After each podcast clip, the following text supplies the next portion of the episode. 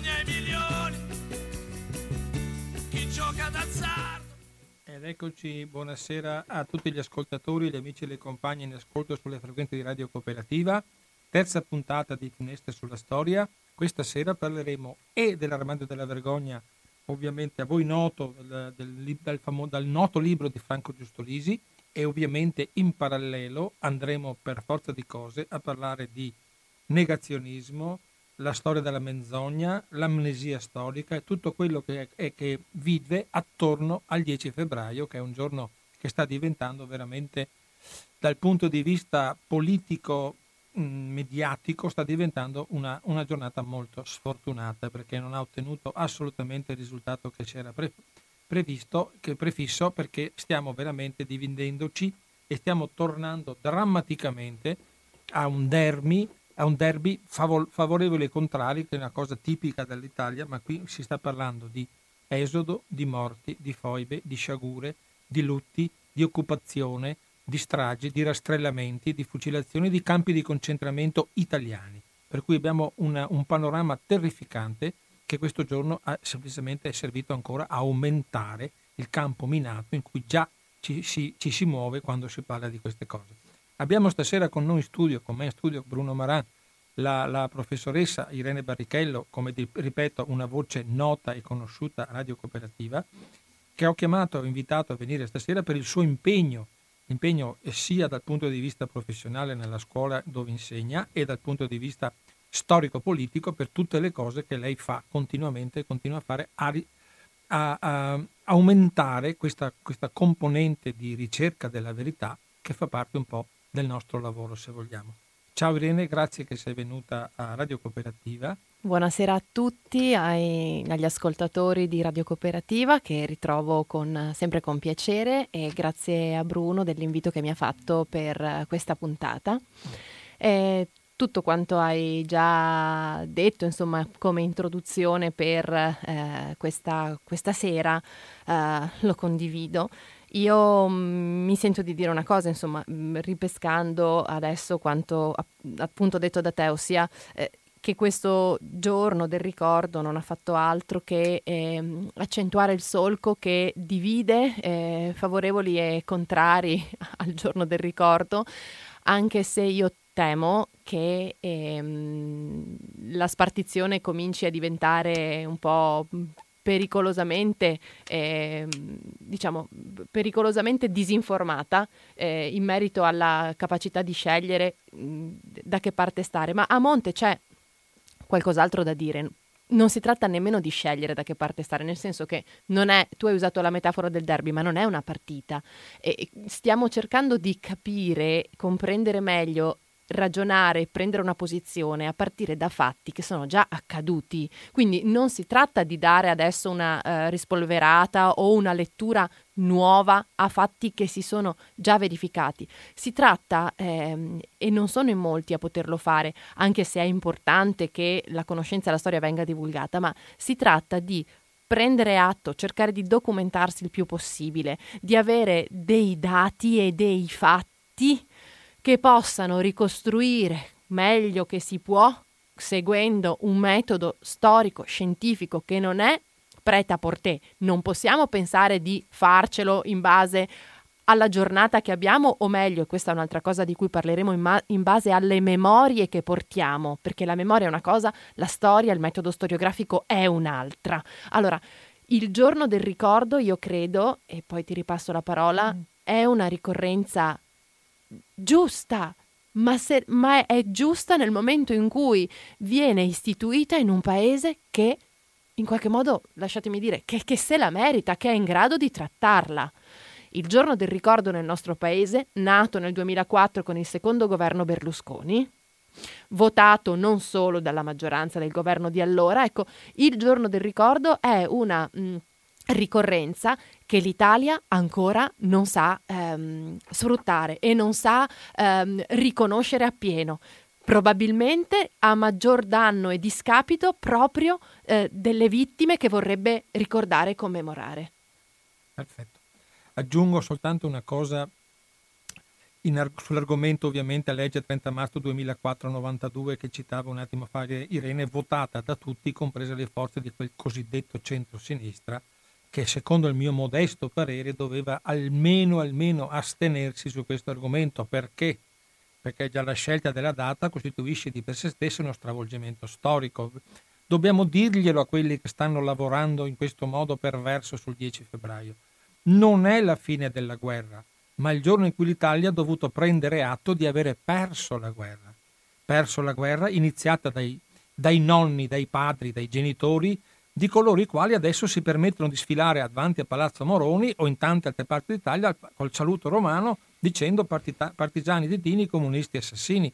Cioè è il 10 febbraio abbiamo, è stato scritto nero su bianco che l'Italia ha perso la guerra e doveva di conseguenza perdere una parte dei territori che aveva occupato gran parte di essi con la prima guerra mondiale. Se non iniziamo da questi argomenti non potremmo mai arrivare a, fare, a togliere questa giornata dell'orgoglio fascista che è diventata il 10 febbraio. Perché giustamente anche il Vademecum, che adesso Irene ci parlerà, quest'anno ha fatto una scelta molto importante dal punto di vista storico, è andato al di là del 45 pensate non solo del 47 che già di per sé stesso è un fatto puramente amministrativo burocratico un trattato di pace, non è niente di più che, che firmare le condizioni che i vincitori, tra cui la Repubblica Federativa Socialista Jugoslava, ricordiamolo che era seduta dalla parte dei vincitori, noi dalla parte degli sconfitti, è andata al 45, poi ha capito che i problemi sono nati molto prima, addirittura prima del 18, ma restiamo semplicemente in quell'intervallo fra il 18 e il 45, che fa, che dove si è consumata gran parte della storia di quei territori, che non sono gli unici problemi della seconda guerra mondiale, perché vorrei ricordare a chi se lo dimentica, che, gio- che gioca con i numeri, che la seconda guerra mondiale in Europa ha prodotto circa 60 milioni di morti e qui abbiamo, adesso Irene mi aiuterà su questo, abbiamo qualcuno che gioca sui numeri come fosse un gratta e vinci o come fosse un gioco all'otto. Abbiamo sentito 1000, 2000, 3000, 5000, 10.000, 20.000, 30.000, benissimo. Diamogli tutti i numeri che volete, benissimo. Soltanto nell'Unione Sovietica, che ricordo qualcuno, fa parte sempre di quelli che hanno vinto, ha avuto 20-25 milioni di morti occup- provocati da qualcuno che è andato ad invaderli tra cui il nostro Regio Esercito. Ecco. Se non iniziamo a ragionare in questi termini, io credo che il problema non lo risolveremo mai.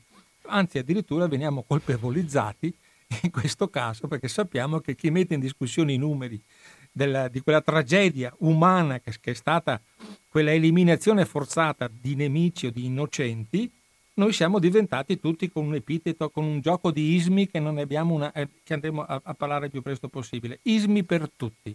Irene, ti vedo eh, carica. allora, allora, ci sono tantissime cose, eh, Bruno, di cui bisognerebbe parlare e di cui francamente non credo neanche di avere le competenze necessarie per parlare in maniera completa, però ci proviamo e io credo che vada riconosciuta quantomeno questa cosa, ossia che tu per eh, ragioni anche personali e per un, uno studio, un impegno di conoscenza sulle vicende del, della questione orientale lunghissima, di una vita ormai. Io in maniera molto minore, però anche soltanto per parlare qui questa sera agli ascoltatori di Radio Cooperativa, che può essere la, un emittente locale come potrebbe essere un emittente eh, nazionale, comunque chi ascolta ha il diritto di essere correttamente informato e quindi nel mio piccolo, prima di venire qui, mi sono letta qualcosa. Ma vedi, già questo, già questo presuppone che attorno giorna- al giorno del ricordo si pensi di poter discutere sul merito.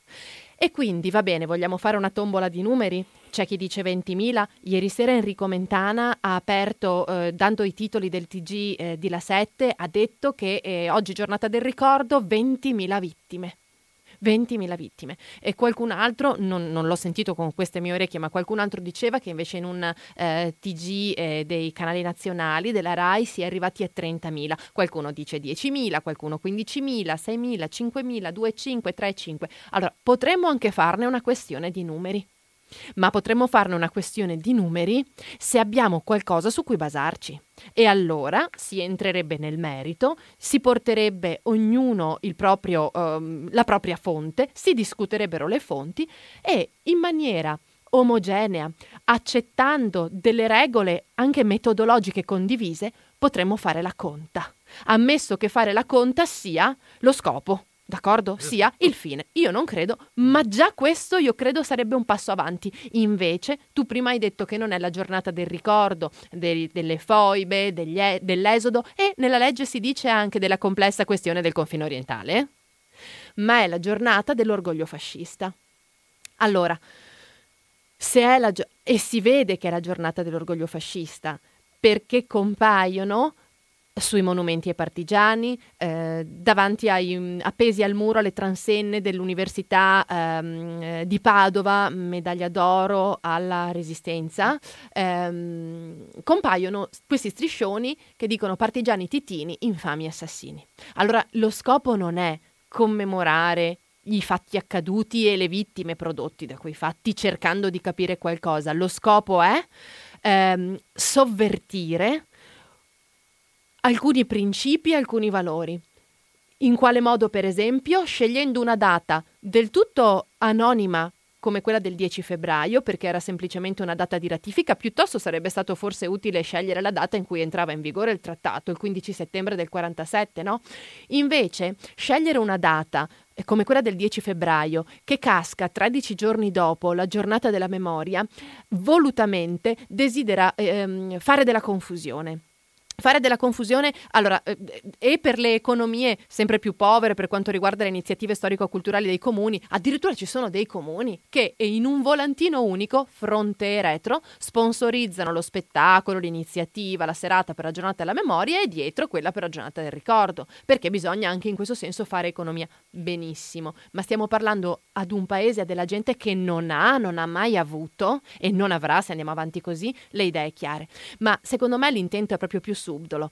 Eh, si parla di negazionismo, si parla di negazionismo e io pensavo che negazionismo fosse una parola che designava coloro che negavano, per esempio, la presenza eh, di un disegno di eliminazione sistematica degli ebrei. Pensavo che negazionisti fossero quelli che negavano l'esistenza di campi di concentramento con forni, camere a gas, bla bla bla. Invece negazionisti diventano quelli non che negano le foibe e gli infoibati, ma i numeri sulle foibe. Allora, innanzitutto c'è questo tentativo di comparare le vittime. Gli infoibati, vittime di un genocidio, vittime di pulizia etnica, come gli ebrei. No, signori, non è, che, non è così non è che sia meno grave essere vittima di, genocidio, di, di, di, qualcosa di diverso da un genocidio, di qualcosa di diverso, ma bisogna stare attenti alle parole che usiamo. La definizione anche presa eh, in carico e confermata in qualche modo dall'ONU, che eh, definisce genocidio e non parla, per esempio, di persecuzioni politiche.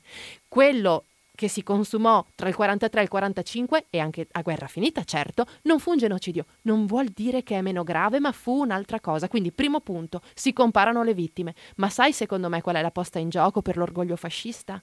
Comparare i carnefici. E non è l'ultima, perché Hitler come Tito, nazifascismo come comunismo e il passo dopo sarà riabilitare il nazifascismo e condannare solo il comunismo.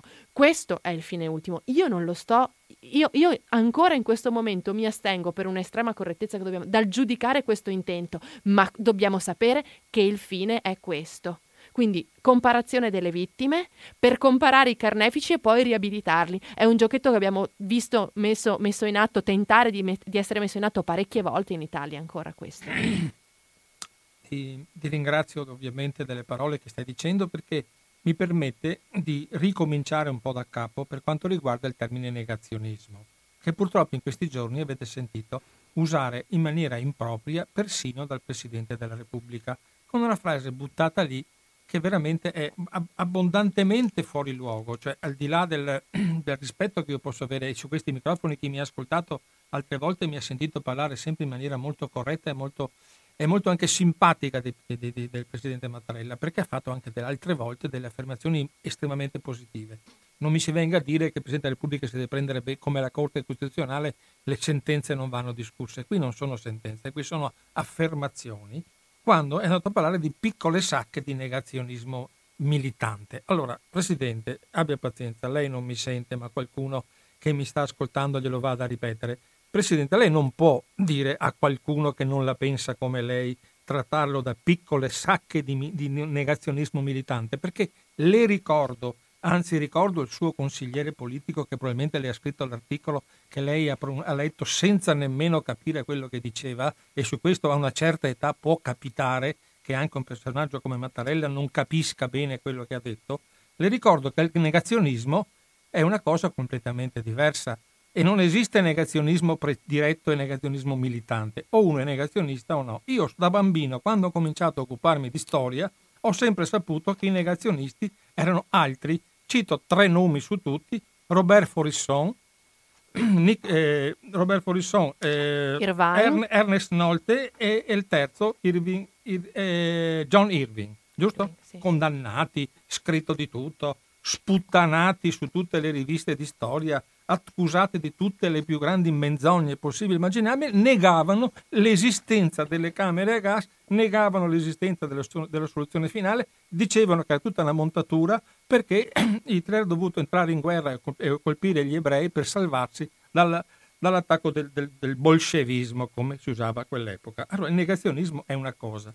Parlare di sacche di negazionismo e dare del negazionista a tutti coloro i quali osano andare contro un pensiero unico che si sta formando in Italia, veramente è, una, diciamo, è un attacco veramente alla libertà di espressione, perché io ho il diritto di dire che i numeri delle foibe sono falsi da parte di chi lo dice, e ho detto falsi non che non ci sono. L'esodo, abbiamo cominciato dieci anni fa, erano 200.000, quest'anno siamo arrivati a 300.000. Nessuno, nemmeno ovviamente il più grande storico di destra del mondo, può giustificare il numero perché due terzi di questi sono andati via per i cavoli loro senza registrarsi.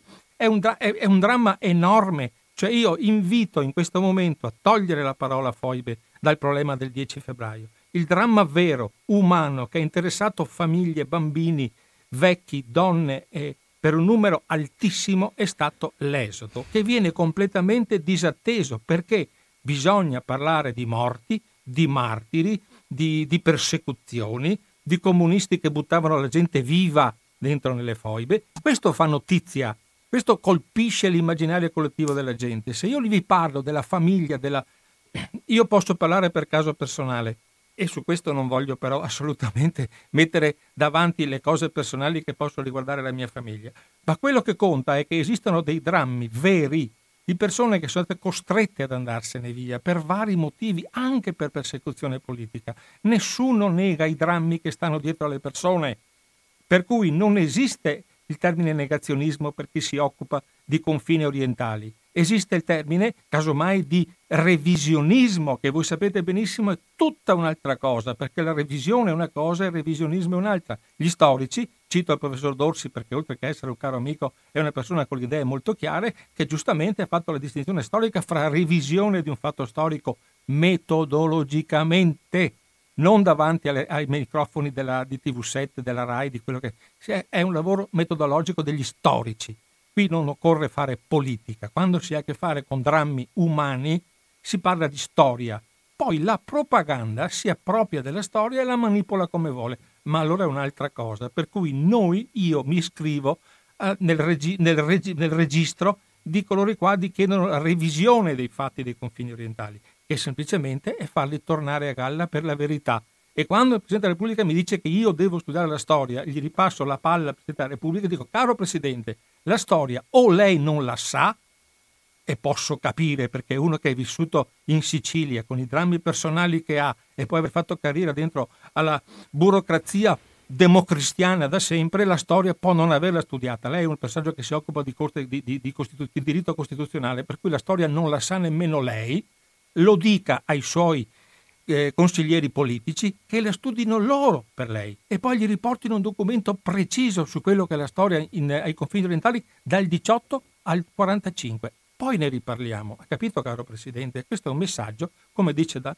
come dice il professor Dorsi, Monsieur le Président, eh, s'il vous plaît, étudiez, étudiez encore une fois l'histoire, c'est mieux pour tout volevo riprendere um, questa cosa che tu hai Forse più calmamente ricordato. Sì, Bruno, nel senso, ehm, eh, sono d'accordo con te, ma provo, provo, a guardarla da un punto diverso, di vista diverso, questa cosa sul, sul fatto che anche il Presidente della Repubblica abbia utilizzato, eh, sebbene riferendola a piccole sacche militanti, la parola negazionismo proprio perché il Presidente della Repubblica è una delle figure delle cariche che in questo Paese, nonostante gli anni bui, gli anni, gli anni, di crisi, continua a godere della più alta stima e della considerazione degli italiani, bisogna sapere che ogni parola pronunciata dal Presidente della Repubblica, Mattarella in questo caso, ha un peso fortissimo. E anch'io ho sottolineato che il rispetto è una cosa, la critica è un'altra, stabiliamo su questo concetto.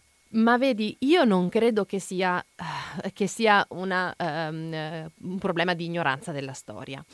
Io, l'idea che mi posso fare è, è sbagliata, senz'altro, ed è solo mia, ma è quasi quella di, in dialetto veneto si dice, dare una onta e una ponta, no? Quindi mm-hmm. abbiamo partecipato appena ha partecipato Mattarella appena si era, era, stato eletto alla commemorazione, per esempio, dell'eccidio delle fosse ardeatine? Mm-hmm. Bene.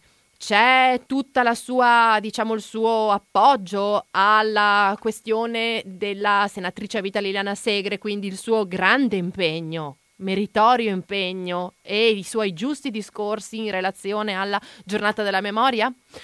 Bene, al giorno del ricordo dice quello che ha detto. Allora qualcuno potrà dire, eh vabbè, ma allora la Barichello apprezza il Presidente della Repubblica solo quando dice quello che va bene a lei. No, non è così. Non è così perché io temo che il tentativo, forse l'intenzione, magari la migliore delle intenzioni che può avere il Presidente della Repubblica nel fare, e secondo me sa che cosa sta andando a leggere, anche se gliel'hanno scritto sa cosa sta andando a leggere, l'intenzione potrebbe essere quella ma magari tra le migliori, ma purtroppo dobbiamo riconoscerlo tutti una volta per tutte vana, di tentare, dando un colpo al cerchio e una alla botte, di fare in questa maniera una sorta di riconciliazione, di condivisione delle memorie. Non si fa così.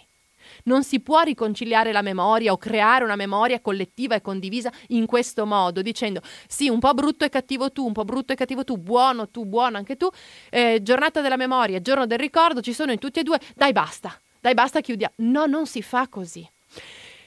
Ed è pericolosissimo che anche una persona e una carica stimata e che gode della fiducia e del credito da parte di gran parte del paese usi una parola come negazionismo perché sai che cosa è successo?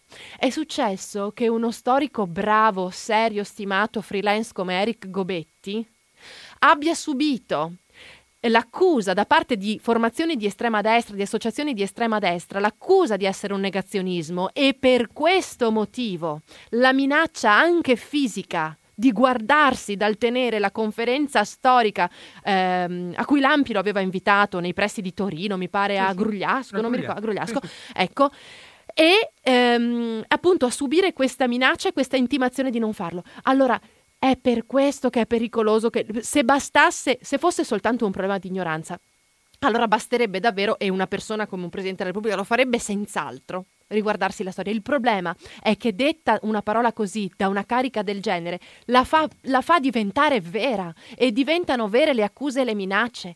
E adesso, e mi perdonerete, diciamo anche qui de- dell'aforisma, lo chiamano aforisma che riporterò, ma il punto non è discutere del merito della faccenda, discutere degli infoibati, discutere di quanti fossero, di quanti corpi sono stati tirati fuori, quanti conosciuti, quanti appartenevano a eh, militari tedeschi, quanti fossero invece di altre persone. Eh, bene. Il punto è questo, che quando ti metti a discutere di faccende... Ah, ricordo anche un altro grande negazionista italiano che è Carlo Mattogno, probabilmente il maggior negazionista certo, che abbiamo esatto, nazionale. Ecco. Giusto, giusto, um, ecco, discutere... Bene, facciamo un incontro con... Sì? Negazionista dall'altra parte, eh, perché altrimenti imputiamo anche noi eh, sì. dubbi. Cioè, Mattonio è un negazionista dalla parte degli... Sì, un negazionista eh, de, della... Vecchio, vecchio tipo. Della vecchio, Shoah, diciamo, i negazionisti, Shoah. quelli... Eh, negazionista vecchio tipo. Più perché, correnti. Esatto, esatto old style, sì, sì, perché per adesso carità. è cambiato eh, il sistema del rischia, negazionismo. ecco. No? L'ho detto semplicemente anche così per sdrammatizzare, però ricordiamoci che hanno, sono, sono, riusciti a mistificare l'uso di un, di un meccanismo storico Mm-hmm. facendolo diventare semplicemente uno slogan politico, perché il negazionismo Certo. per quanto riguarda il confine orientale è solo propaganda politica. Esatto, e allora- Nessuno ha mai negato gli eventi delle Dove sono, dei confini come mai orientali. le associazioni di estrema destra eh, non invitano gli storici alle loro iniziative, invitano soltanto testimoni? C'è una differenza tra memoria e storia, l'abbiamo già detto, probabilmente è il caso di ritornarci. Eh, ma quello che volevo, volevo, dire è che non è che basta che allora, che ne so, Casa Pound, Forza Nuova, Tizio, Caio, ne abbiamo dappertutto, anche locali, eh, qui nella provincia di Padova, anche a Limena. Eh, non basta eh, che, mh, mm, che diciamo chiediamo la disponibilità a discutere con queste persone perché purtroppo finisce così. Ecco, passatemi questo. Discutere con certe persone è come giocare a scacchi con un piccione. Puoi essere il campione del mondo, ma il piccione farà cadere tutti i pezzi, scusatemi, cagherà sulla scacchiera e poi se ne andrà camminando impettito come se avesse vinto lui. È eh. questo che succede. E allora noi, e, e studiati e prenditi l'articolo, di, eh, l'articolo, del gruppo di lavoro collettivo storiografico Nicoletta Burbacchi che intervista 5-6 storici di entrambi. Allora vatti a leggere le 30 pagine della commissione italo-slovena. Mm. Come mai gli atti della commissione italo-slovena non sono stati diffusi e in qualche modo divulgati neanche dagli stessi commissari che ne facevano parte? Allora documentati, fai tutto e sai come andrà a finire? Come col piccione. Come col Perché piccione l'intento è un altro, non capire. Eh, non voler far capire, giusto? Ecco, per cui il studio della storia, la storia è una, cosa, è una materia quasi scientifica, no? ha dei, dei fondamenti e delle basi sulle quali sono incontrovertibili. Per esempio, tanto per parlare, non si può giocare con i numeri perché in storia è tutto documentato, non si può usare con i fatti perché è tutto documentato. Poi esistono le analisi storiche, delle quali uno può propendere per una parte o per l'altra. Come vedete non si parla mai di negazionismo, non si parla mai ri- di riduzionismo e tantomeno di giustificazionismo, che mi sembra di essere a Sanremo con Fiorello con gli ismi. Per chi non l'ha visto, l'ho visto io perché mi piaceva questo personaggio quando fa lo stupido, è una, sera- è una serata di ismi, stasera no perché abbiamo fascismo, nazismo, comunismo, negazionismo e andiamo avanti con questi ismi che anche questo provoca indubbiamente anche questo un depistaggio per quanto riguarda l'analisi completa e giustamente, come diceva Irene, siamo arrivati al punto che è inutile studiare, scrivere, fare qualcosa, cercare un, un contatto, un collegamento.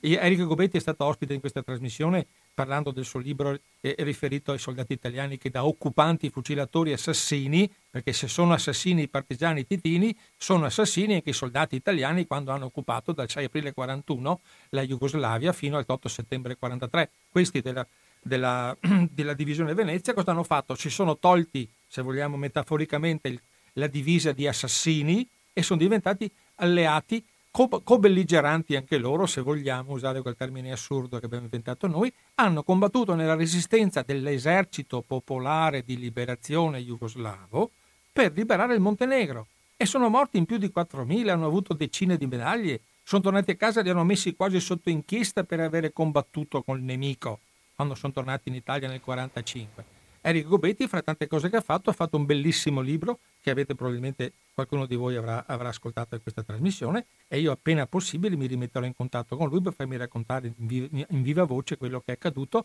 e il suo impegno continuo. Enrico Gobetti è uno storico serio, uno storico che non ha bisogno di mistificare come, mal, come altri pseudo storici o pseudo giornalisti hanno bisogno di fare queste cose. È una persona corretta, ovviamente cosa fa? Va, gli, va, c- gli si cerca di impedire di parlare. Tipico schema fascista, cioè quando loro non sanno cosa dirti perché non possono dirti niente su questi argomenti, ti fanno tacere, perché la violenza squadrista fascista si sa che si sviluppa in questo modo. Il nemico non va combattuto sul piano delle idee come cerchiamo di fare noi, come cerco di fare io, loro usano la violenza, l'intimidazione, la minaccia. Ecco, questo è il ragionamento perfetto che tu hai fatto del, della metafora del piccione. Cioè, delle volte uno si sente anche un po' impotente di fronte a quello che sta accadendo, perché allora è inutile studiare. Io stasera per venire qui ho costruito il più, il più grosso dossier di appunti, di lettere, di cose che ovviamente magari non uso, per cercare di avere sempre qualcosa da portare avanti. Il più grosso dossier di, di, di, di scritti, di appunti e di ricerche da quando faccio questa trasmissione che ormai finestre sulla storia siamo arrivati al quarto anno. Ecco, per cui eh, delle volte mi sembra, mi sembra, di essere addirittura eh, eccessivo nella mia analisi, però c'è una cosa da dire e lo, lo, vado a dire qualche volta, bisogna ricordarlo in questi giorni. È la, la domanda di Norberto Bobbio. E se avessero vinto loro? Visto che siamo diventati praticamente cominciamo a temere le loro azioni violente che cercano di intimidirci, domanda, e se avessero vinto loro? Se avesse prevalso il nazifascismo? Davvero la causa dei resistenti può essere paragonata ai ragazzi di Salò, primo storico errore fatto dalla sinistra italiana? E il sangue dei vinti... Scusami, che... Da Prego. Violante, perché io credo che ci sia, mi sento, mi sento, coinvolta se tu dici dalla sinistra italiana, perché in qualche modo mi riconosco no? in una serie di valori, però ecco, io credo che eh, chi, chi, poteva parlare ed era nel, nel, nel, momento e nel luogo per parlare, a volte abbia tradito, dicendo certe cose, per esempio i ragazzi di Salò, anche chi eh, si aspettava o si riconosceva in quelli che volevano essere no, quei, quei, valori. Violante ha fatto un grossissimo errore in questo senso. Scusami l'interruzione. No, no, ma infatti tu hai fatto bene. Io forse l'ho detto quasi provocatoriamente di non citarlo, perché eh, io credo, non credo mai che uno sia partito da Roma quel giorno per andare a Trieste per dire quella cazzata che ha detto e per dare i bacetti in bocca a Fini. Io credo che anche quello faccia parte di un disegno e qualcuno gli ha consigliato di fare o si è consigliato con qualcuno. Non importa. Allora, sangue dei vinti, allora volete sangue dei vinti? Volete i, i partigiani tutti quanti assassini? Eh, tutti quanti gli italiani mandate il macello da Mussolini, cosa sono tutti quanti dei...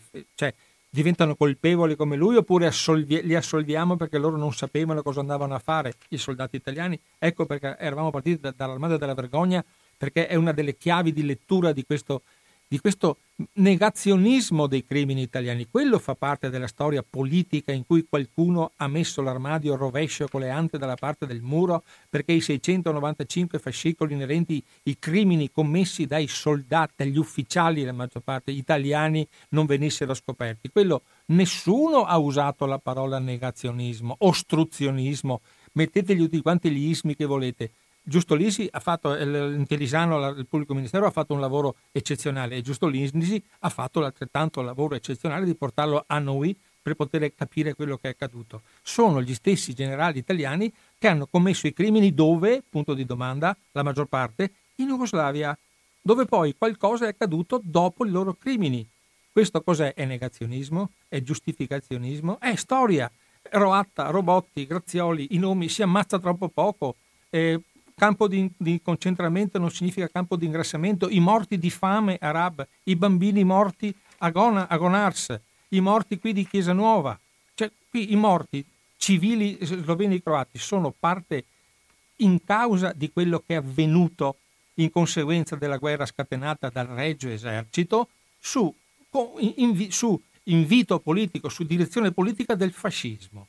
Ecco, se noi non concediamo questo concetto, questa cosa agli italiani, di sapere queste cose, diventiamo, ecco, forse in questo caso diventiamo, diventiamo eh, persone che, che, occultano, diventiamo occultionisti, perché è, la storia, ripeto, bisogna leggerla tutta e invece noi abbiamo de- delegato a troppe persone incompetenti di far storia. Uno su tutti in questi ultimi tempi è il mio carissimo amico Mieli, il quale fa delle affermazioni delle volte che sono incredibili. Però è un uomo di prestigio, è un uomo di potere, è un uomo seduto dentro nelle, dove si comanda la cultura italiana da parte del, della, della delle, del gruppo Corriere della Sera e lui può permettersi di scrivere e di dire anche delle, qualche volta delle grandissime fesserie. Io lo posso permettermi di contestarlo da ultimo della fila, però anche lui contribuisce a questo modo di fare storia. La storia non la devono fare i giornalisti. Abbiamo già avuto Pansa come giornalista storico che ha inquinato le menti italiane per anni, con, raccontando solo bugie e falsità. Adesso si mettono anche gli altri in maniera più pacata, indubbiamente, di, di Pansa, però molti si mettono a scrivere di storia così un po' così, quando specialisti vengono messi da parte perché giustamente, come diceva Irene, non vengono invitati, non vengono presi in considerazione, non hanno abbastanza spazio. Lo spazio va dato agli storici. Infatti, gli storici bravi di quest'anno in cui va la, tutta la mia ammirazione, adesso Irene penso che sarà documentata in materia, sono gli autori del Vademecum, del ricordo, parte seconda. Sono, è, uscita, è uscita la seconda edizione dopo le critiche della destra, perché adesso la destra ridisegna lei la storia, cioè, cioè i colpevoli si scrivono la storia come piace a loro. E questa è una cosa che solo in questo paese penso accada, perché in Germania non mi sembra che ci siano questi movimenti, sì, movimenti neonazisti, ma sono di bassa di bassa qualità, di, le, di, di bassa lega, ogni riferimento è puramente casuale chiaramente, e per cui non è intellettuali che si mettono a discutere di storie, intellettuali di destra non esiste praticamente neanche uno. Ecco, però la destra politica, quella de, della piazza, quella che parla alla, parce, alla pancia della gente, ris- vuole riscriversi la storia a suo uso e consumo. L'anno scorso non gli andava bene perché aveva avveni, delle cose che non, Quest'anno l'hanno riscritto con molta eh, modestia perché un, una persona come Raul Pupo,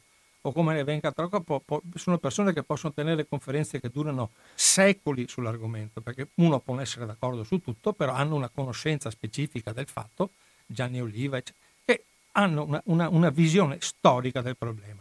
Quest'anno sembra che sia andata un po' meglio, perché hanno allargato, come diceva un po' poc'anzi, hanno allargato la sfera di influenza, cioè sono partiti dal 18 e sono scesi fino al 54, perché diciamo che poi la problematica dei confini orientali non è finita nel 47 come sembrerebbe che fosse tutto congelato, è andato avanti nel 48, nel 49. L'ultimo campo profughi è stato chiuso negli anni 70. Eh, e gli ultimi che sono usciti mi pare siano nel 54 mm. dalla, dai, dai confini orientali, con il memorandum di Trieste che poi è, è stato la, l'anticamera di Osimo dove ovviamente i, de, i, i, de, i demofascisti sono tutti quanti arrabbiati perché abbiamo ceduto dei territori italiani. Allora, quando il 10 febbraio rivendichiamo, rivendichiamo la conquista, dei, la, la, la, conservazione dei territori, quando poi li perdiamo ufficialmente a Osimo non va, cioè, non, va, non va più bene, dobbiamo tenerceli in ogni caso, territori che non sono mai stati italiani se non dopo il 1918, tanto per essere precisi. Irene, cosa, diciamo del, cosa possiamo dire del Vatemecum, del, del ricordo aggiungo, atto secondo? Sì, ecco, aggiungo che eh, non sono mai stati italiani, lo sono stati dopo il 1918, ma, o, o, che sono stati italiani in una maniera diversa da quella che il Movimento Sociale Italiano prima, Alleanza Nazionale poi, Fratelli d'Italia adesso intendono, perché ci sono anche tanti modi di essere italiani e tanti modi di essere eh, croati, sloveni nelle regioni di confine, che sono tutte regioni contaminate, in cui, eh, per esempio, eh, eh, essere italofoni vuol dire essere italiani, per esempio? M- magari no. Allora bisognerebbe tenere in conto tante cose, bisognerebbe naturalmente stare sempre molto attenti perché le regioni di confine sono belle, a noi che le guardiamo da questa prospettiva appaiono come zone in cui si può essere, eh, non so, bilingui, in cui c'è, c'è questo fertile contatto, no? Matrimoni, però è, matrimoni mistici. Però è un attimo che la politica, certa politica, la, la politica nazionalista di allora la politica e la politica sovranista di adesso diano fuoco a, de- a, degli incendi che poi non si sa più controllare. Ecco.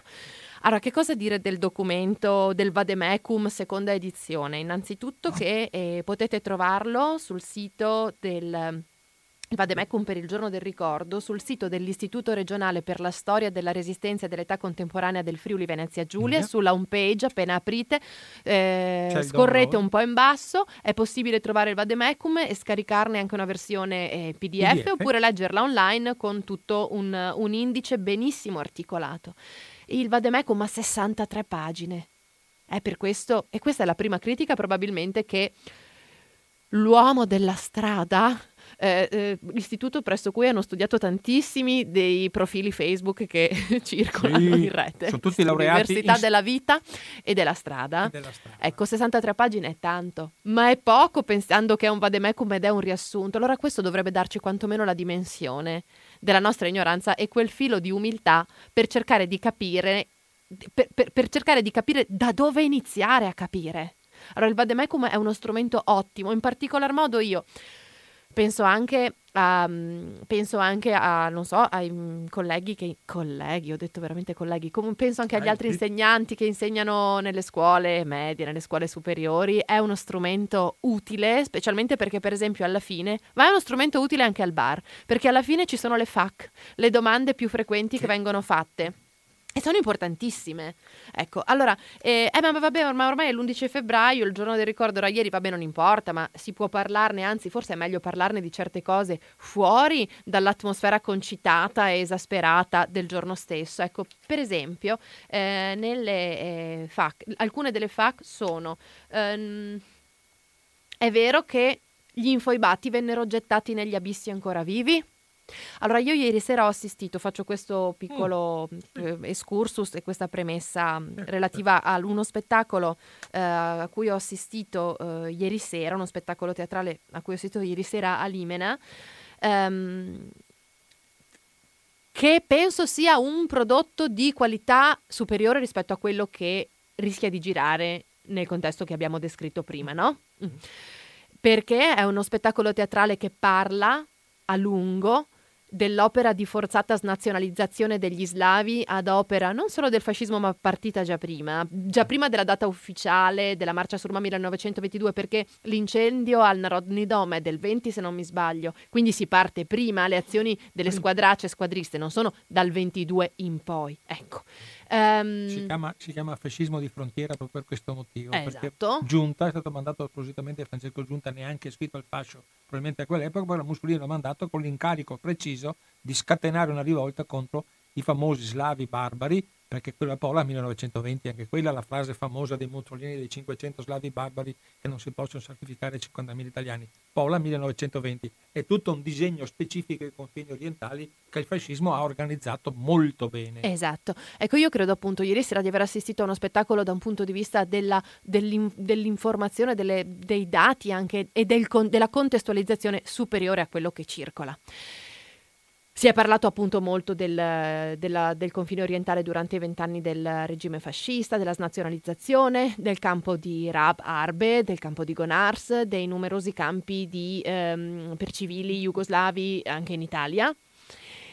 E però i numeri che sono stati forniti, per esempio, ed è importante perché tanto a poca gente che ci fosse, eh, tu comunque raggiungi in un colpo solo molte persone che magari non ne sanno niente, che non ne sapranno niente, non andranno a un- informarsi ulteriormente, quindi prendono per buono quel dato. Ieri sera si è parlato di 10-15 mila persone, quando anche diciamo i più larghi di manica, generosi degli storici dicono che a girarsi sopra le 5-6 mila vittime chiamandole infoibate, attenzione, infoibate in senso lato, perché parliamo non soltanto di quelli effettivamente gettati nelle cavità carsiche o pozzi come la foiba di Vassovizza, eh, ma parliamo di tutti quelli, per esempio, rinchiusi nei campi di jugoslavi, non più tornati, morti fucilati, scomparsi in qualche modo. Sì, Quindi parliamo veramente di, una, di un termine infoibato che riguarda non soltanto quelli buttati dentro, ed è, ed è una cosa orribile, certamente orribile, chiaro? Bene scusa, eh, scusa, tanto per dare un ordine di grandezza, Rab, Arbe, che tu citavi, per malattie e fame, aveva la stessa mortalità. 3.000 persone, mm-hmm. civili, slavi, cro- sloveni e croati, civili, sì. sottolineo civili, presi nei rastrellamenti di Roatta, eh, Robotti e tutti quanti la sua compagnia cantante, compresi gli ufficiali che poi c'è una storia che vi racconterò probabilmente nella prossima puntata sugli ufficiali italiani che si difendono dalle accuse, ufficiali minori e gente sconosciuta è una cosa che ho scoperto questa settimana interessantissima. Ve ne parlo dopo se c'è tempo. Certo. Scusa l'interruzione. No, no, figurati. Ecco, eh, oltre a questo numero evidentemente gonfiato, mh, mm, l'altra cosa su cui si è insistito molto è stata per esempio invece proprio è stato l'infoibamento di persone praticamente da quello che se ne capiva, ne ho capito io, di un 50% di infoibati vivi. Mm. Va bene? Li legavano a due a due col fil di ferro, pu- pistola alla tempia e, e, e pallottola per uno che si tirava giù l'altro. Allora, Documento vademecum. È vero che gli infoibati vennero gettati negli abissi ancora vivi, ma quando uno risponde a una fac del genere, non vuol dire che allora da morti andava bene buttarli, perché purtroppo il fraintendimento capzioso è sempre questo. Però, se qualcuno dice che venivano buttati praticamente per la metà vivi, non sta dicendo una cosa corretta. L'infoibamento in linea di massima fu un metodo di eliminazione dei cadaveri, non di uccisione delle vittime. Di solito i condannati venivano allineati sull'orlo della foiba foiba o altra cavità, legati col fil di ferro e sottoposti a fucilazione collettiva. Poteva quindi succedere che qualcuno non venisse ucciso dalle pallottole ma dalla caduta. La mancanza del colpo di grazia spiega come mai in singoli casi alcuni condannati riuscirono a salvarsi, perché sopravvissero so- fortunosamente sia alla scarica di fucile che al salto.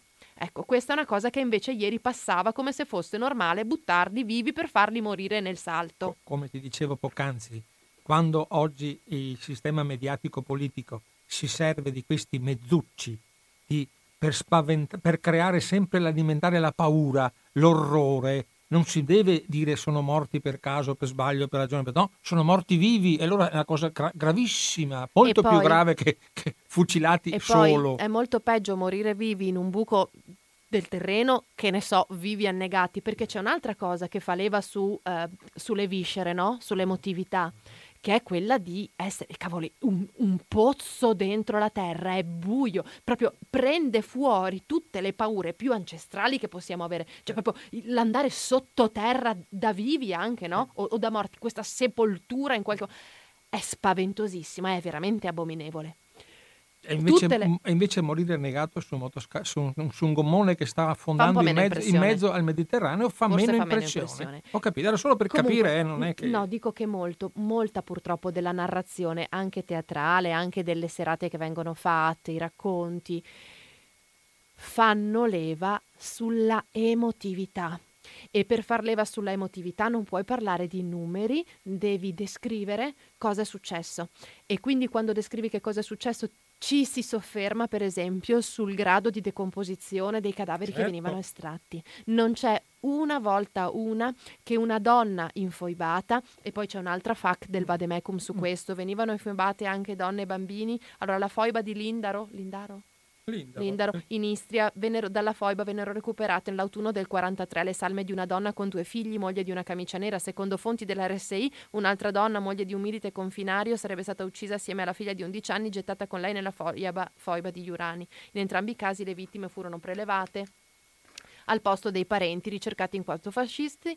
E, ehm, lo stesso avvenne per la giovane Norma Cossetto, arrestata nell'autunno del 43 in luogo del padre a Santa Domenica di Visinada, poi si, e poi si è viziata e uccisa. Tre, tre. Allora, ma anche altre, anche ad Ariosa, benissimo. Allora, ma non c'è una volta che se si parla di donne infoibate, per motivi che possono essere parentele, eccetera, eh, o anche del tutto innocenti, perché anche questo può essere successo, d'accordo?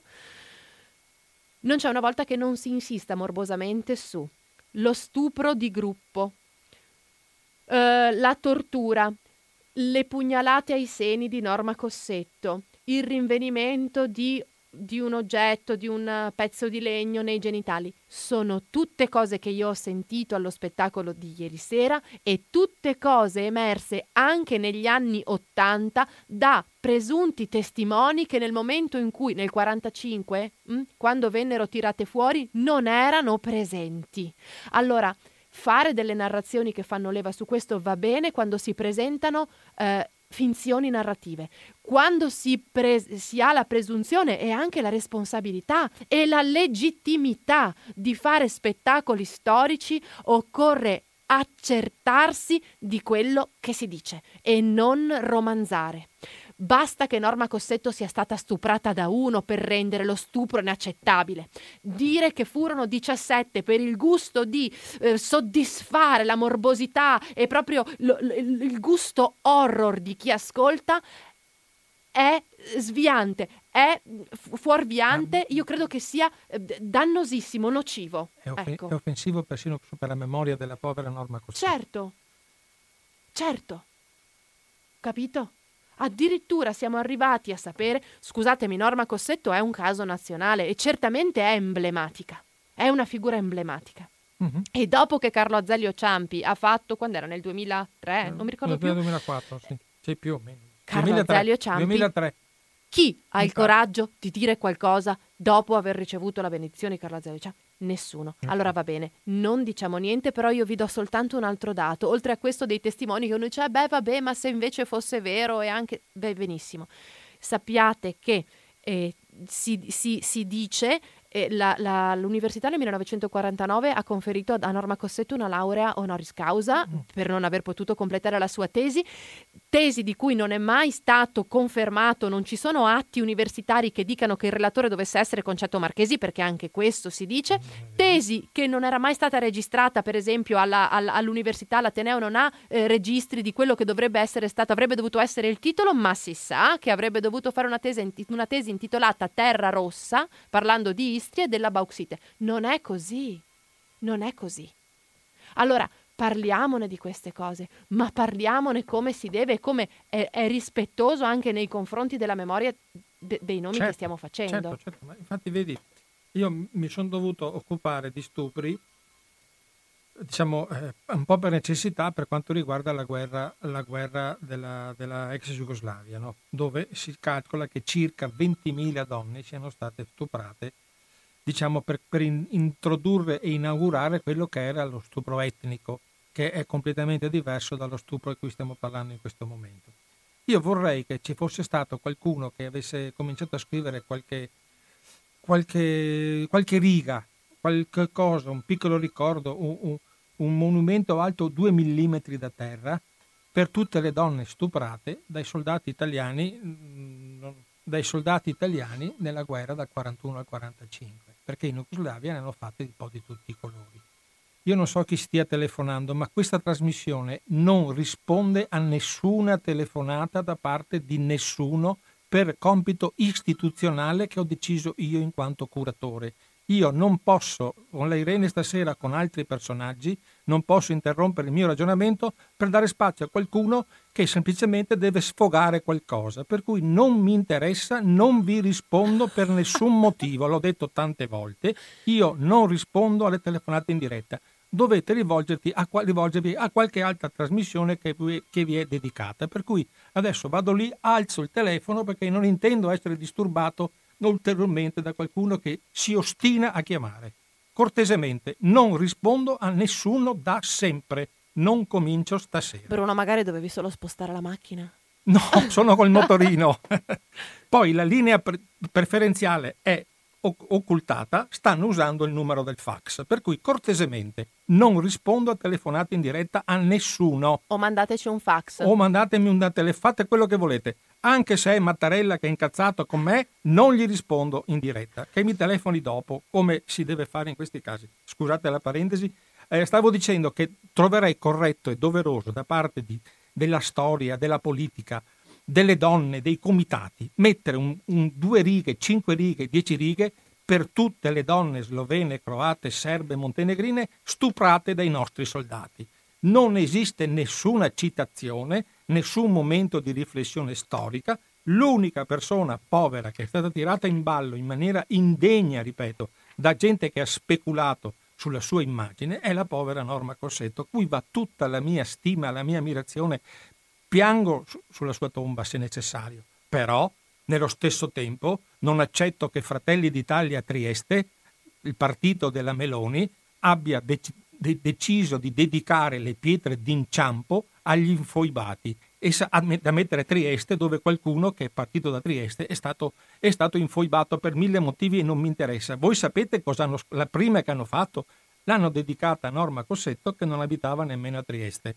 Allora, per favore, smettiamola con questa speculazione. Lei era di Visinada, è stata sepolta probabilmente da quelle parti, o non so dove. Comunque lei con Trieste non c'entra niente, addirittura studiava a Padova, per cui proprio non esiste. Eppure eh, Fratelli d'Italia, Scocimarro, tanto per scritto sul piccolo di Trieste, eh, consigliere regionale, presenta le targhe già realizzate. Qui abitava Norma Cossetto, studentessa nata nel 1920, stuprata, torturata, infoibata dai comunisti di Tito 4-5 maggio 1943, perché ovviamente Scocimaro era lì che teneva anche con l'orologio se era il 4 o il 5 maggio che è morto. Ecco, Norma Cossetto non abitava a Trieste, deve andare in Croazia, a Visinada, chiedere il permesso al sindaco se può mettere eventualmente la, la, la pietra d'inciampo. Ammesso che sia corretto usare questo metodo che voi sapete tutti è stato usato per la Shoah, ce ne sono in Piazza Cavana dove tutte le mattine passo, che era un ex, è una parte del ghetto di Trieste, cui ci sono le pietre d'inciampo per i triestini che sono stati deportati ad Auschwitz, a Birkenau, a, a Mauthausen, a, a Treblinka e sono, non sono più tornati. È stata una cosa geniale fatta da, da quell'artista tedesco, per cui è, è, una cosa giusta e doverosa, però fare questa, torniamo al discorso, questa similitudine fra eh, morti deportati per la, per la Shoah e, e, le pietre d'inciampo per gli infoibati è una mistificazione storica inaccettabile. Poi presentarle già, prima ancora di dirlo, cioè il sindaco si è trovato praticamente chiamato il sindaco di Trieste dice adesso ce le fai mettere giù perché noi vogliamo che ce ne messe giù. Se questo è il modo di fare politica, di fare storia, siamo veramente alla preistoria di tutto quanto questo. Stiamo tornando indietro. L'imbarbarimento collettivo che sta avvenendo in tutti i campi sta avvenendo ovviamente sempre di più in questo campo storico-politico, per cui ormai siamo soltanto alle offese alle minacce, alle ingiurie e alle bugie. Quello che conta in questo momento è chi la spara più grossa. Allora, se questo è l'argomento delle discussioni del livello, noi veramente dobbiamo fare, eh, come diceva poc'anzi Irene, mi perdonino gli animalisti, spariamo al colombo però, perché almeno ci lascia giocare a scacchi in pace. Perché a scacchi si gioca con persone che conoscono, che sanno, che si documentano, che ricercano, che studiano, e poi casomai si discute su questi lavori. Il discorso di prima fra revisione e revisionismo, cioè che sono le due basi fondamentali di questa analisi. Si può discutere su tutto, però discutere, analizzare, portare argomenti, documenti alternativi, scoperte negli archivi, allora si può dire abbiamo qualcosa da raccontare. Qui basta spararla grossa, eh, e patele bourgeois, come si usa dire eh, ovviamente nella lingua, bellissima lingua francese, per questo però paga, paga, perché come diceva poc'anzi Irene, parliamo sempre di cose, di tragedie, di tremendi, di di, cioè martiri delle foibe è una parola che non può neanche esistere, perché sono morti per mille motivi, per svariati motivi, qualche volta ingiustamente, qualche volta forse come punizione, come vendetta.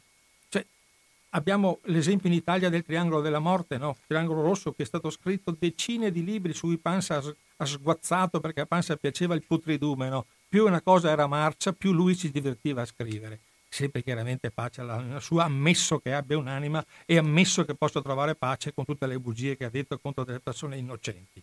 Ecco, questo è l'argomento, come vedete, eh, porta sempre tensioni, porta sempre analisi anche, diciamo, forti, per cui è, è, è necessario eh, chiarezza, è necessario studiare, leggere, con un po' di modestia anche, non avere sempre la verità in tasca. Le, purtroppo la, la, la tastiera e, e, internet non è un'università, cioè occorre veramente partire da zero. Cominciare a studiare dalle elementari per qualcuno deve cominciare poi deve passare alle medie, deve andare a scuola dalla professoressa Barrichello, casomai, poi deve andare in un liceo un pochettino più, più sofisticato, poi deve andare a qualche università in cui c'è qualche, qualche docente che racconta la storia. Abbiamo avuto qui, qui Mondini, che, che, è una persona che scrive di storia in maniera, in maniera sublime, cioè bisogna anche avere la capacità di, di, eh, di ragguardarsi di, con, con persone che ne sanno più di te. E invece se ognuno deve fare sfoggio della propria conoscenza magari captata, rubata qua e là attraverso delle ricerche banali eh, su internet, veramente non possiamo fare storia. Facciamo solo del chiacchiericcio, del chiacchiericcio storico che è più pericoloso forse della, della, bugia storica, perché almeno la bugia storica deve essere costruita. Il chiacchiericcio basta buttare lì una palla di là della rete e qualcuno risponderà. Ecco, questo è il metodo di lavoro di adesso. Per cui volete che vada avanti con la rassegna, con la rassegna sta, di stampa del, del, del confine orientale? arriva la legge di Fratelli d'Italia su foibe e memoria. Soltanto un gruppo di, di, di associazioni, Lega Nazionale, Comitato 10 Febbraio, Associazione della Comunità Istriana Unione degli Istriani NVDG, potrà stabilire quelli sono i rapporti e le cose da dire nelle manifestazioni della Regione nei prossimi 10 febbraio che ci saranno. Cioè gli storici non vengono neanche citati. Cioè chi fa storia non, de- non può interloquire con la Regione su che argomenti e quali eh, tipologie di racconto fare per quanto riguarda gli avvenimenti ai confini orientali, cioè se la sono fatta, scritta e bevuta. Però la cosa più bella che riguarda anche noi stasera, anche me, Irene, questa sera ci sentiamo, io mi, tir- mi sento un po' tirato in ballo, perché il deputato eh, Rizzetto, che niente a che fare con la nostra presidente Floriana ovviamente, che saluto se per caso in ascolto, dice che un altro cavallo di battaglia di, di Fratelli d'Italia è il deputato rilancia con una proposta di legge in cui chiediamo una modifica del codice penale affinché sia previsto specificatamente come reato l'apologia e negazione degli eccidi delle foibe. Ecco, per cui noi che non siamo apologetici e non siamo negazionisti ce ne, ce ne infischiamo, ma cominciamo a fare addirittura codice, la storia col codice penale, che è una delle peggiori cose che si possono immaginare che sia la legge che ti dà il minimo e il massimo su quanto devi lavorare. Tu come storico devi lavorare e essere libero di dire quello che vuoi dirai anche delle fesserie enormi, però i tuoi colleghi ovviamente non perderanno occasione per fartelo notare e per, e per, creare attorno a te un cordone sanitario se dici delle grandissime bugie o delle grandissime falsità, perché il mondo accademico non è fatto da, da persone che, che, amano essere presi in giro o essere, o essere diciamo, prese in, in argomenti non conformi alla ricerca storica. Ci pensano ovviamente il sistema eh, accademico italiano, sistema, dovrebbe farlo anche il sistema mediatico italiano in cui vengono emarginati coloro i quali raccontano mare di bugie o raccontano delle mistificazioni. Ecco, per cui noi siamo esenti perché abbiamo iniziato questa trasmissione dicendo che il negazionismo ai confini orientali non esiste e continuiamo a ribadirlo perché effettivamente eh, siamo in questa posizione. Nessuno nega quello che è accaduto, vogliamo semplicemente che vengano svolte le cose secondo un metodo possibilmente il più vicino alla storia ufficiale. Per cui, cara Irene, hai qualche altra sì. FAC che non, è, qualco... sì, sì, sì, che non è, la, che non la è una parolaccia e non è neanche una fake.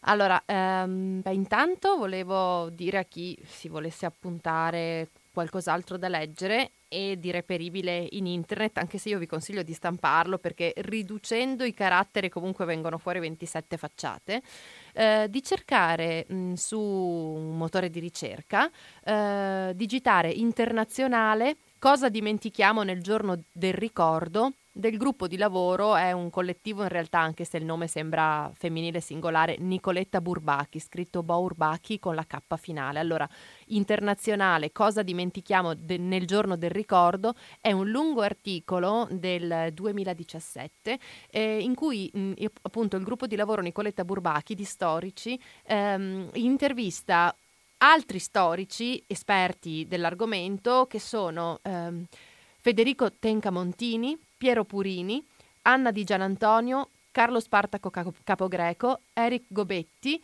eh, Jose Pirjevic, sì. Sandy Folk e appunto Nicoletta Burbacchi che è questo gruppo di lavoro collettivo. Mm, tu dicevi che il sistema accademico e il sistema mediatico. Posso, po, po, puoi ripetere per favore il link di questa, di questa cosa? Eh, non ho il link preciso, Beh, ma basta il, cercare eh, esatto. su un esatto. motore di, di ricerca c'è. internazionale Bene. e il titolo Cosa dimentichiamo nel giorno del ricordo.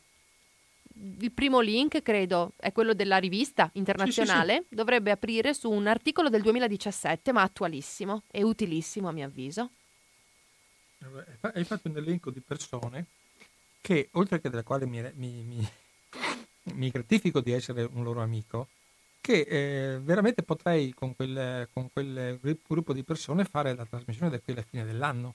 Se li chiamo uno ogni 15 giorni, mi, mi, risolve tutti i problemi di, a finestre sulla storia dico, con questi sì. argomenti del, sì. che io purtroppo non potrò fare questo perché altrimenti non posso tediare. È monotematico. Monotematico, però anticipo già, poi lo dico alla fine, fra due settimane, il 25 di febbraio, avrò eh, Luciano Patat, che è un professore di Cormonso, che ha scritto un libro faticosissimo da leggere ma importantissimo, che è La decima massa e i confini orientali. Per cui, come vedete, siamo nell'argomento e siamo nel tema. Andiamo veramente con il bisturi, come fa, un po' alla panza. Andiamo nel marciume vero dei fascisti, peggiori fascisti torturatori della decima massa, che poi ieri erano alla foiba di Basovizza con il loro gagliardetto assieme alle associazioni com- scusa tra parentesi, compresa l'AMPI, cioè non è che eh, l'AMPI oppure altre associazioni di reduci, eh, però c'era anche il gagliardetto dei, dell'associazione Amici della Decima Massa, che sono i peggio- fra i peggiori torturatori fascisti,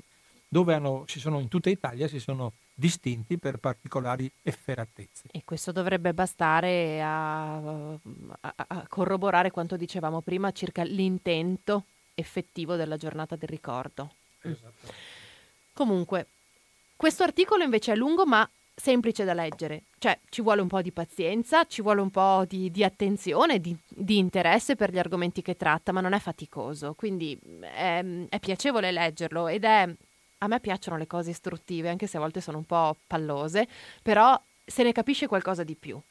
Ehm, un'altra cosa volevo dire circa il sistema mediatico che eh. non segue sempre a volte l'arroccato su se stesso sistema accademico ed è il fatto che ehm, tanto in Italia quanto in Germania, anche se tu prima facevi un paragone Italia-Germania, e tuttavia la Germania ha fatto in questi decenni, dal 1945 ad oggi, ha fatto un tipo di lavoro quantitativamente e qualitativamente parlando migliore secondo me di quello che è stato fatto in Italia e anche qui mi permetto di suggerire una lettura per capire meglio la Germania e per capire meglio anche noi stessi che è um, un, un, sostanzialmente un'autobiografia familiare eh, di una giornalista tedesca, anzi franco-tedesca che si chiama Geraldine Schwarz. Il titolo è I senza memoria io ecco, vi invito a leggerlo. Mm, si capisce il, la differenza appunto tra il lavoro sulla memoria che è stato fatto in Germania e il lavoro della memoria che è fatto in Italia, che spesso si riduce a mera e sterile commemorazione. Comunque, ecco, i giornalisti ehm, anche in Italia hanno sempre dis- dimostrato uno scarso interesse verso le storie, ehm, verso le storie, eh, le opere storiografiche, mentre hanno dimostrato largo interesse verso le storie, in qualche modo le memorie. E sebbene esistano in Italia lavori di buon livello scientifico usciti negli ultimi anni, Questi lavori, quando non sono stati osteggiati, non hanno ricevuto solitamente grande pubblicità, mentre in genere sono reclamizzate pubblicazioni di carattere sensazionalistico o libri di ricordi personali di testimoni diretti dei loro discendenti, nonché di semplici ammiratori. Um, Volevo aggiungere proprio allora a questo proposito e, riportarvi anche una FAC. Di nuovo volevo mh, mm, tornare sulla mm, necessaria differenza che va fatta tra storia e memoria. Ma non perché di memoria la storia possa fare a meno. La storia è fatta anche di memoria, ma non può essere fatta esclusivamente di memoria e di memorie. E anche se è un terreno scivoloso, estremamente soggettivo, frammentato e su cui è molto difficile lavorare, quel che io dico non significa che non si possa fare il tentativo di lavorare anche sulla memoria. Um, solo che è possibile farlo a partire da determinate condizioni e presupposti. Allora, io vi leggo le ultime due FAC che si possono trovare sul Vademecum per il giorno del ricordo, che vi ho citato prima. Una è questa. È possibile riconciliare le memorie delle genti di frontiera, italiani, sloveni e croati? Risposta. Certamente no. Quello della memoria condivisa è un mito privo di fondamento. La memoria infatti rappresenta il momento della soggettività, che cristallizza nel ricordo la percezione dei fatti. Di conseguenza, le uniche forme di condivisione, nell'analisi del passato, possono viceversa venire dalla pratica del comune metodo storico, che presuppone il distacco critico dalle vicende e dalle percezioni che esse hanno generato. Quindi memoria condivisa no. Condivisione di un metodo storico per analizzare il passato sì. Ultima FAC del Vademecum. Se allora non è possibile una memoria condivisa, eh, è possibile almeno pensare di lavorarci attorno a una memoria condivisa fra italiani, sloveni e croati? È difficile, rispondono, è difficile, ma alcune esperienze mostrano che è possibile. Il primo passo sta nel riconoscimento dell'esistenza di memorie diverse e antagoniste, dotate tutte di una loro legittimità, molto spesso basata sul dolore. Questa è la premessa per uscire dalla dimensione micidiale dell'unilateralismo.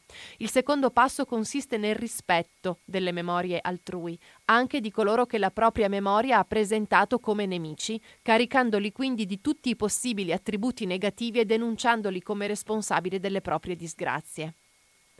L'ultimo passo, certamente il più arduo, è quello della purificazione della memoria, con ciò intendendo il riconoscimento che anche nella propria memoria, ci sono delle zone oscure che possono mettere in discussione l'autorappresentazione in, cla- in chiave esclusivamente vittimista. È questo il passaggio essenziale per potersi aprire alle ragioni degli altri. È più facile compierlo se oltre che sul piano intellettuale, accademia, mm, mezzi di informazione, è più facile compierlo questo passo se oltre che sul piano intellettuale ci si muove anche su quello affettivo.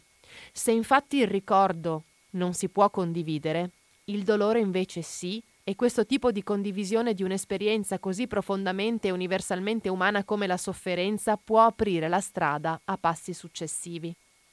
È difficilissimo, infatti, procedere lungo le vie della riconciliazione se alla dimensione della conoscenza non si accompagna quella della pietà.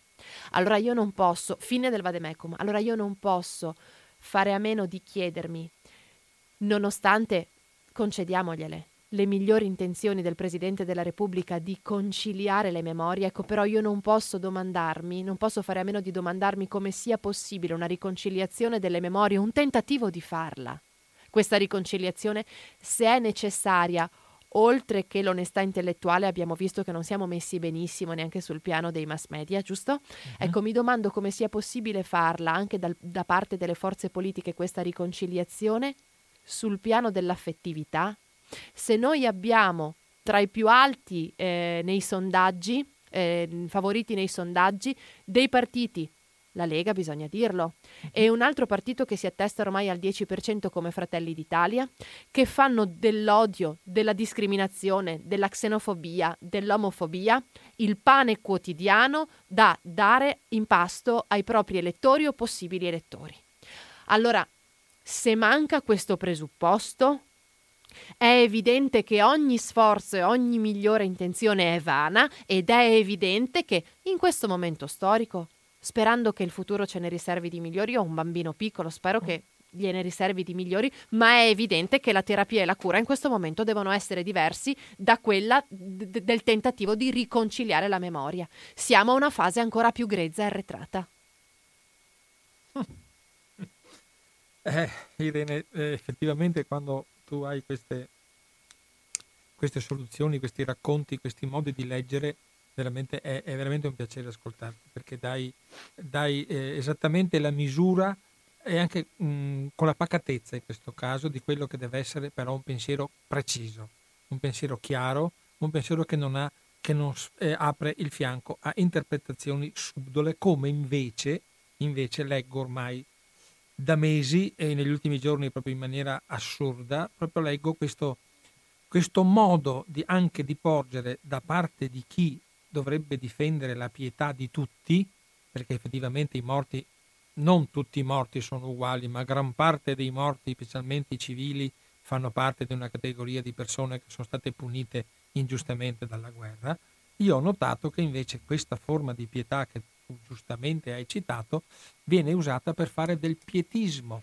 che non è la stessa cosa. Abbiamo un altro ismo che avevamo dimenticato all'inizio, abbiamo anche il pietismo, cioè il discorso che si strappa più facilmente una lacrima suscitando eh, momenti emozioni che non hanno niente a che fare con la pietà, con la pietas, torniamo all'antico, no? alla pietas, eh? usiamo questo pietismo di, proprio di facciata, questo, che diventa anche peloso qualche volta, questo, questo modo di raccontare le cose, eh, le cose che sono terribili. Io mi sono occupato in questi ultimi giorni anche di fotografie, no?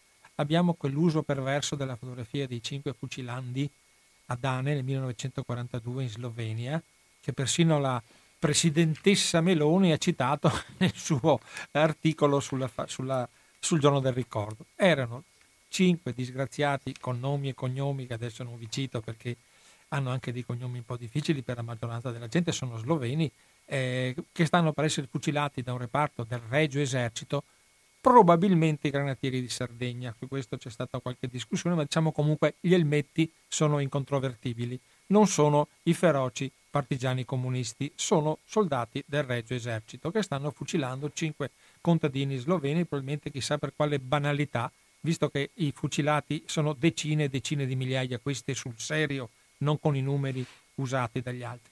Poi un, l'ho pubblicato poc'anzi sulla pagina Facebook per raccontare stasera, c'è una fotografia che si vede de, della gente che spinge un carro un pieno di masserizie e poi se tu vai a vedere cos'è quella foto, è la foto scattata nel maggio-giugno 1940 in Francia da civili francesi che stavano ritirandosi dopo la rottura della linea Maginot. Però tutti quanti i soloni, tutti quanti i comunicatori della destra fascista li ha sempre messi come poveri profughi istriani che stavano fuggendo dalle orde comuniste portandosi via le loro poche cose. Terzo, ma non ultimo, tutti voi avrete visto in questi giorni quella fotografia toccante della bambina con scritto Esule Istriana 3001. Bene. Eh, a Trieste non c'è soltanto il pensiero unico dei fascisti, c'è gente che la pensa in un modo anche completamente diverso.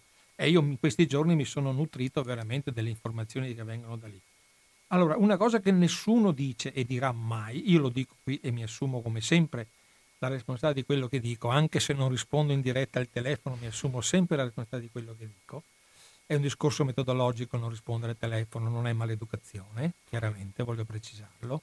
Eh, il 3001 è stato aggiunto una fotografia costruita dallo zio della bambina che stavano andando via da Pola. Siccome nel linguaggio, nell'immaginario collettivo, in quel momento dovevano andare via circa 30.000 persone, non, devono, non potevano sapere prima quanti erano, però hanno indotto questo numero e hanno scritto 30.000. Poi, chiamato il fotografo, furbescamente cosa ha fatto? Ha aggiunto un 1, cioè 30.000 e 1. Così la povera bambina che, che vive, cioè non è che sto raccontando una cosa non vera, lei ovviamente non ha mai voluto riconoscimenti, ha, è sempre rimasta nell'ombra, probabilmente ha subito dei traumi non, non da poco. Comunque il 3001 è un'invenzione, è quella che una volta si potrebbe chiamare una fake news. Non esisteva questa parola. È un falso storico, però la fotografia della bambina con la valigetta in mano è eccezionale. Poi perché la valigetta in mano? Sul giorno della memoria, quante valigie di, di, di gente gassata nei campi, nei, nei, nei lager nazisti, avete visto con tanto di nome, cognome e numero, montagne. Se voi andate ad Auschwitz, ce n'è una montagna di valigie con il nome che i tedeschi facevano scrivere il nome perché la valigia veniva depositata, andavi a farti la doccia e poi venivi a prenderla, dovevi riconoscerla e c'è nome, indirizzo, città. Ce ne sono centinaia, migliaia. Chissà come mai nella fotografia della povera bambina innocente, esule da Pola, c'è la valigia. Cioè, guarda, è una cosa che mi ha sorpreso e mi ha fatto riflettere in un modo terrificante. Cioè, abbiamo, hanno costruito una bugia storica persino usando una bambina innocente, ribadisco innocente e vittima, perché come dicevo poc'anzi l'esodo è una, quello sì, io mi sento di dire è una disgrazia nazionale, è una cosa che ha colpito tutta l'Italia, perché sono andati fino in Sardegna, sono andati in Australia, in America, in Argentina, cioè gli esuli eh, Giuliani, Fimani e Dalmadi sono andati in tutto il mondo perché sono veramente andati via da casa per tanti motivi quasi sempre corretti, quasi sempre giusti.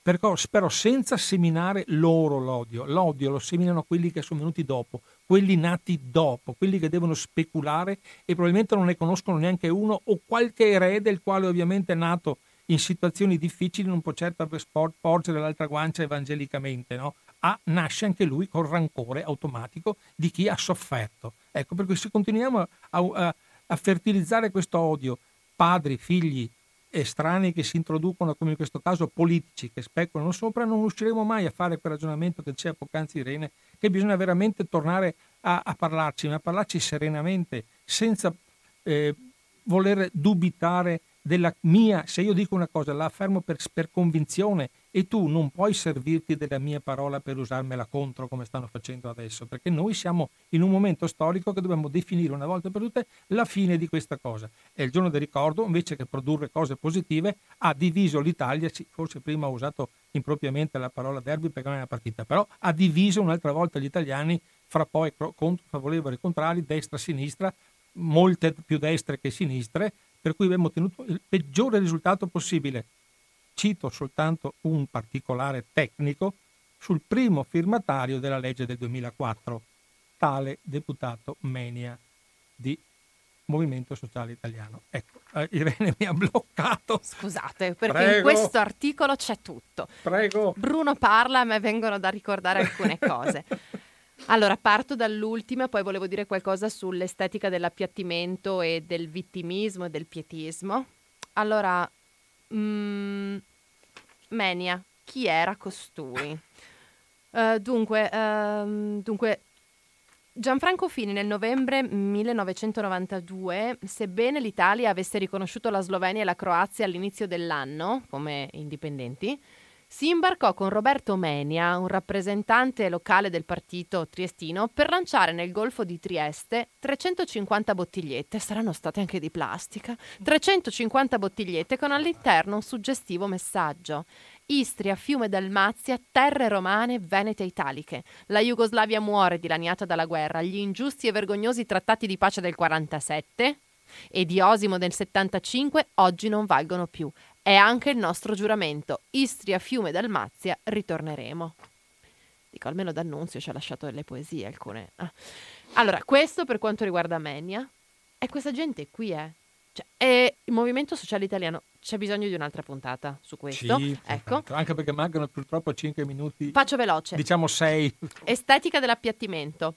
Non appena, allora, l'impianto di celebrazione della Shoah, così ben strutturato e declinato in prodotti d'arte di qualità spesso elevata, tanto da essere divenuto patrimonio della cultura, della cultura di massa e del senso comune, esercita, proprio in virtù del suo successo, un indubbio potere attrattivo sul tentativo di reclamizzare uccisioni e persecuzioni, nonostante queste abbiano spesso poco o nulla a che spartire con quelle commesse da Hitler e dai suoi volenterosi collaboratori di varie nazionalità.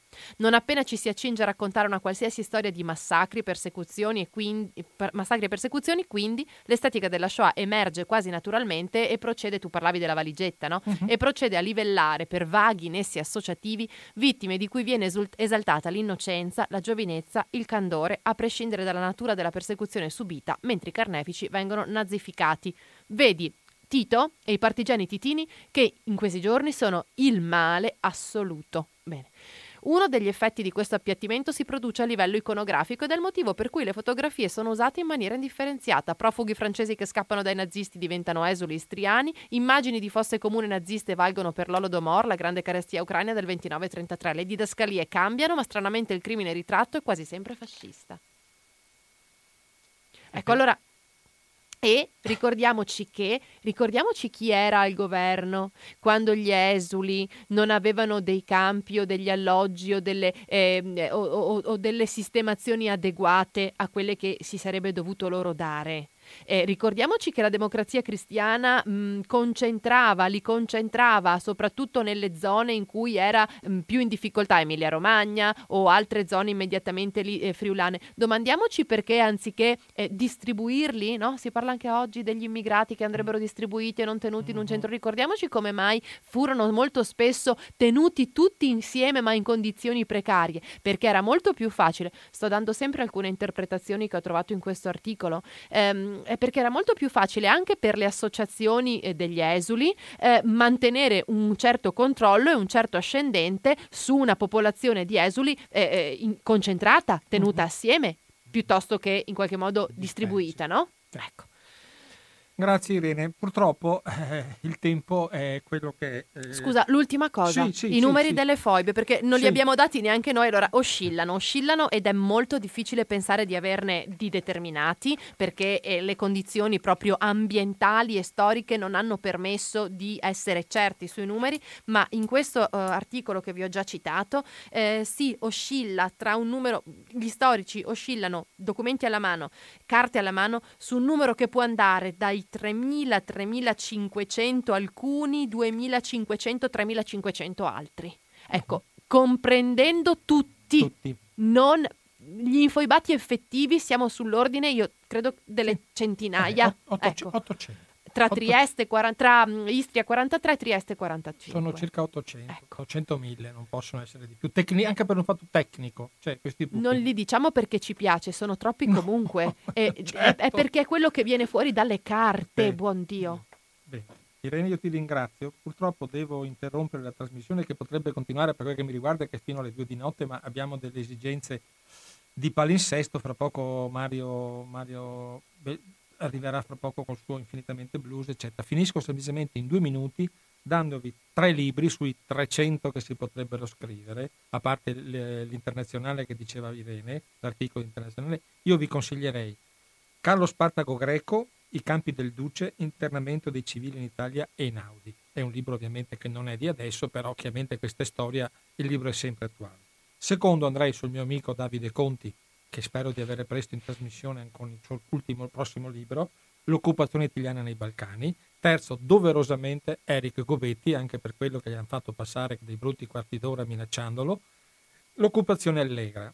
Su questo aggiungo il ritrovamento del libro, dell'unica copia forse disponibile del libro di Michael Palumbo, che è l'autore del famoso Fascist Legacy della BBC, che dopo il documentario lui voleva fare un libro questo libro vi racconto la prossima volta, per motivi misteriosi, delle 8.000 copie la Rizzoli lo ha mandate al macero e vi dirò anche poi perché. Sembra che, anzi sembra, ne ho io una copia Fotocopiamolo. No? Sì, adesso cercheremo di fotocopiarlo. Eh, ho, ho, il prologo intanto, mi hanno mandato il prologo, ovviamente stasera non ne posso parlare. Comunque c'è questo libro sul quale praticamente poi eh, Michael Palumbo ha riversato tutto il ragionamento dello scritto di quel documentario famoso Fascist Legacy che la, la RAI non ha mai praticamente trasmesso del tutto, è uscita un po' sulla 7 in parte, comunque noi non vogliamo fare i conti mai del nostro passato. Libri ce ne sono un'altra montagna, io ve ne do dati tre stasera, allora brevissimamente eh, Carlo Spartaco Greco, I campi del Duce, Davide Conti, l'occupazione italiana nei Balcani, Eric Copetti, l'occupazione allegra. Mi sembra di essere Paolo Mieli alla fine del È suo vero, programma. Un libro, un nome, un film. Mi sembra di essere questo vi dice che io tutto sommato lo stimo come giornalista, non lo stimo come storico. Anche perché se dobbiamo fare il conto di quelli che guardano Rai Storia, canale 54. ecco, sì, sono, sono, meno, sono, meno, sono meno dei nostri.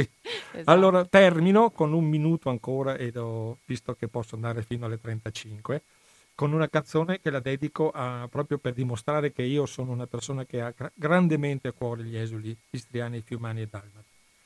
Vi, vi dando una canzone del mio carissimo cantautore, uno dei miei carissimi cantautori preferiti, che è Sergio Endrigo, che è un profugo di più.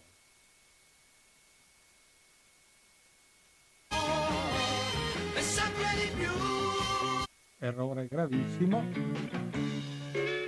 Errore gravissimo, mi perdonerete,